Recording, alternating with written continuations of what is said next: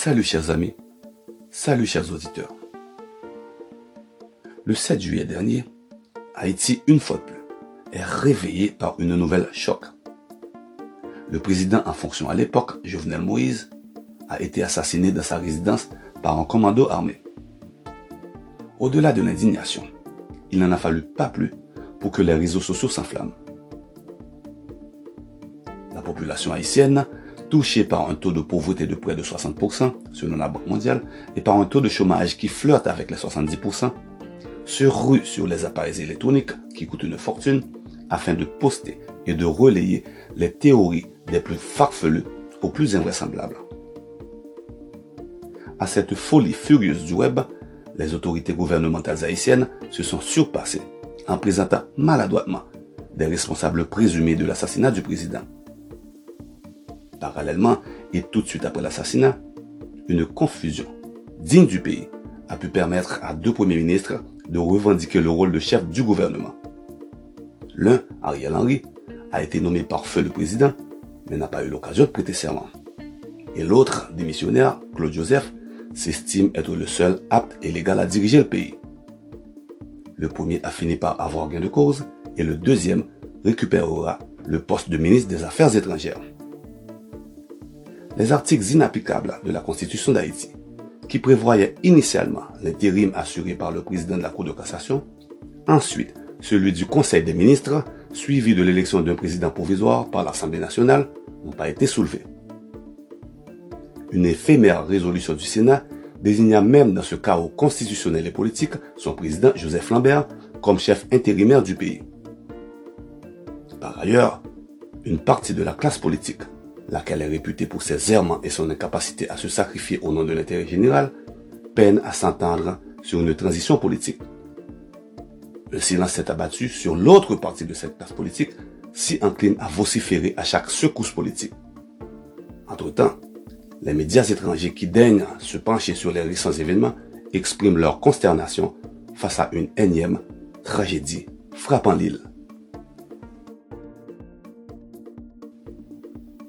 Sur le web, on a rapidement pointé du doigt l'élite économique blanche ou mulâtre et fait même remonter, éternel discours, la conception de l'attaque dont a été victime Jovenel Moïse dans des bureaux secrets de services de renseignements étrangers de pays qui se disent amis d'Haïti. Les États n'ont pas d'amis, mais que des intérêts nous a enseigné Charles de Gaulle, lequel, dans sa tombe, doit se retourner d'incompréhension face à la naïveté haïtienne. Quoi qu'il en soit, cette position victimaire, à mon avis, dissimule mal l'incapacité de la société en général et de l'élite politique et économique en particulier à canaliser le pays vers la voie du développement économique. Revenons sur les événements du 7 juillet.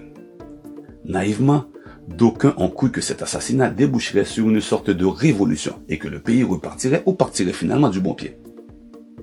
Le tableau s'y prêtait bien.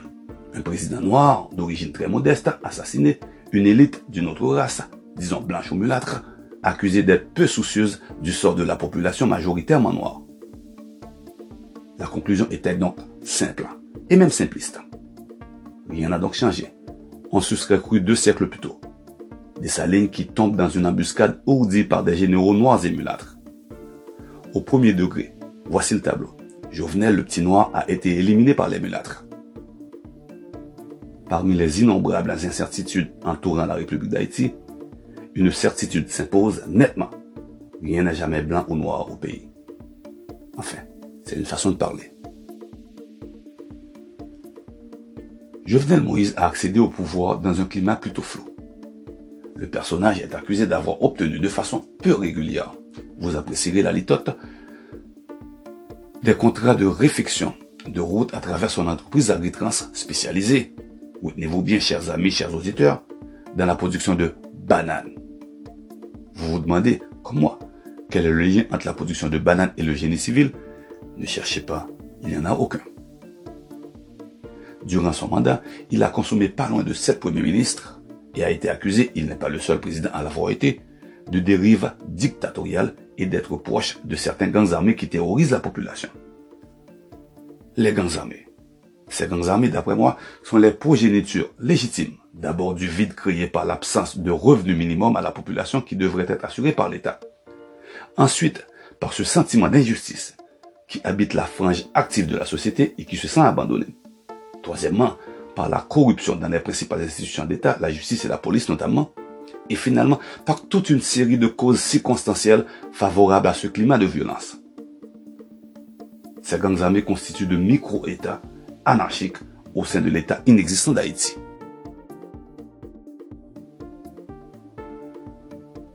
Ne nous égarons pas, revenons à l'assassinat.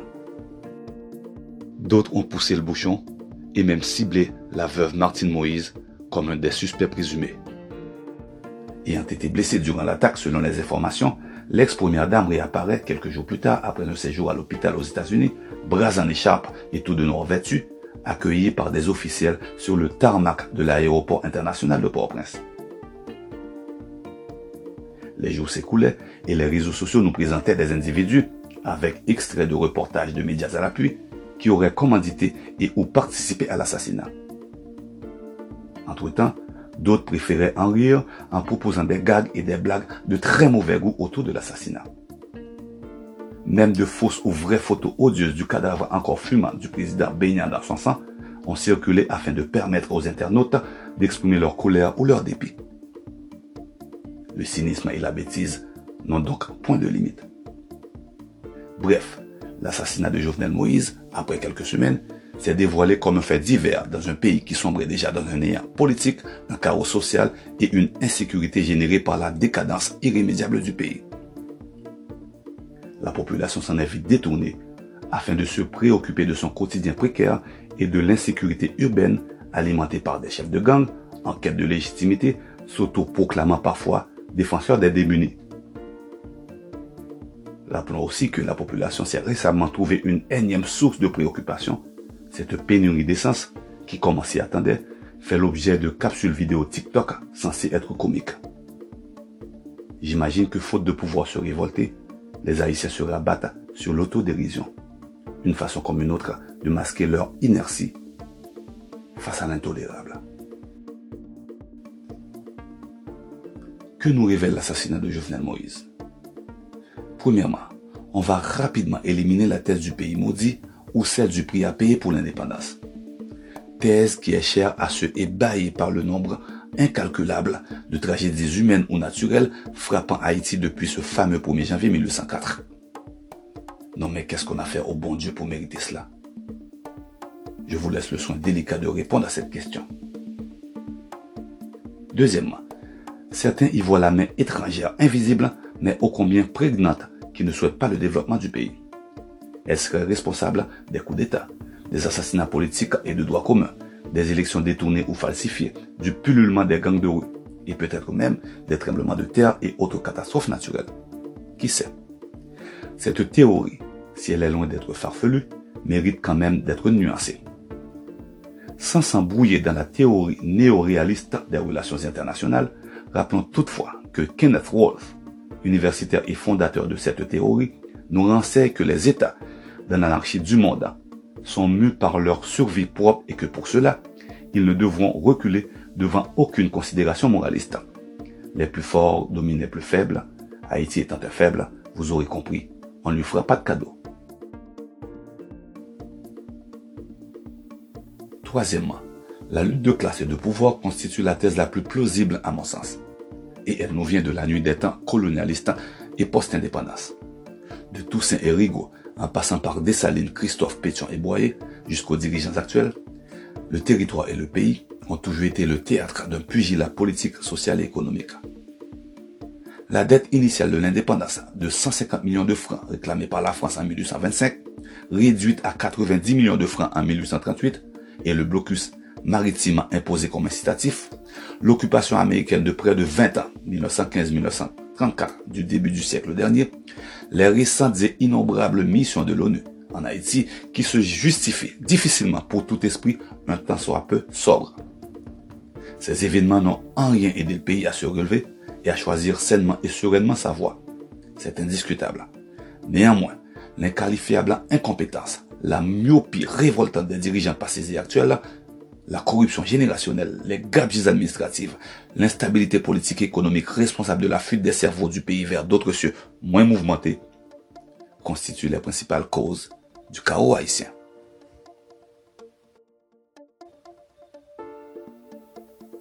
Jovenel Moïse est assassiné et la page est déjà tournée. L'haïtien moyen a d'autres chats à fouetter que de se lamenter sur la mort d'un président dont la légitimité était déjà plus que douteuse. Il doit se trouver à manger, sinon il meurt de faim, littéralement. Entre-temps, le cynique jeu politique continue. Le Premier ministre Ariel Henry limoge un commissaire du gouvernement, Maître Bedford Claude, chargé d'enquêter sur l'assassinat de Jovenel Moïse, et nomme pour le remplacer un certain François. Le commissaire du gouvernement remercié a eu la mauvaise idée d'accuser le nouveau chef du pays d'avoir été en contact avec l'un des suspects et d'exiger que ce dernier soit interdit de quitter le pays. Le protecteur du citoyen, un obscur et insignifiant poste de l'administration haïtienne, indigné, réclame la démission du Premier ministre soupçonné. Sérieux? Il vit dans quel monde celui-là? Son indignation ne fera pas long feu. Dans cet imbolio, une pluie de mandats d'amener ont déferlé sur plusieurs personnalités, des responsables politiques du parti même du président assassiné, des opposants politiques et des hommes d'affaires. Bien malin, celui qui saura prédire qui seront inculpés, accusés, traduits en justice et condamnés. La bataille juridico-politique autour de l'instruction de l'affaire se poursuit et accouche de décors familiers. L'ex-première dame a été auditionnée par le juge d'instruction et a reçu le soutien d'anciens officiels proches de son défunt mari et de militants venus réclamer justice pour l'ancien président. Ces derniers ont même passé à tabac d'autres militants présents le même jour aux abords du palais de justice et sollicitant de leur côté justice pour Maître Montferrier d'Orval et souhaitant l'arrestation de Martine Moïse. Cette dernière est soupçonnée dans l'assassinat de l'avocat et d'être impliquée dans un énième scandale de corruption, l'affaire Dermalogue. Circuler, il n'y a rien à voir. Ce n'est qu'un président qui a été assassiné, un fait divers, comme il y en aura d'autres, plein d'autres, en Haïti.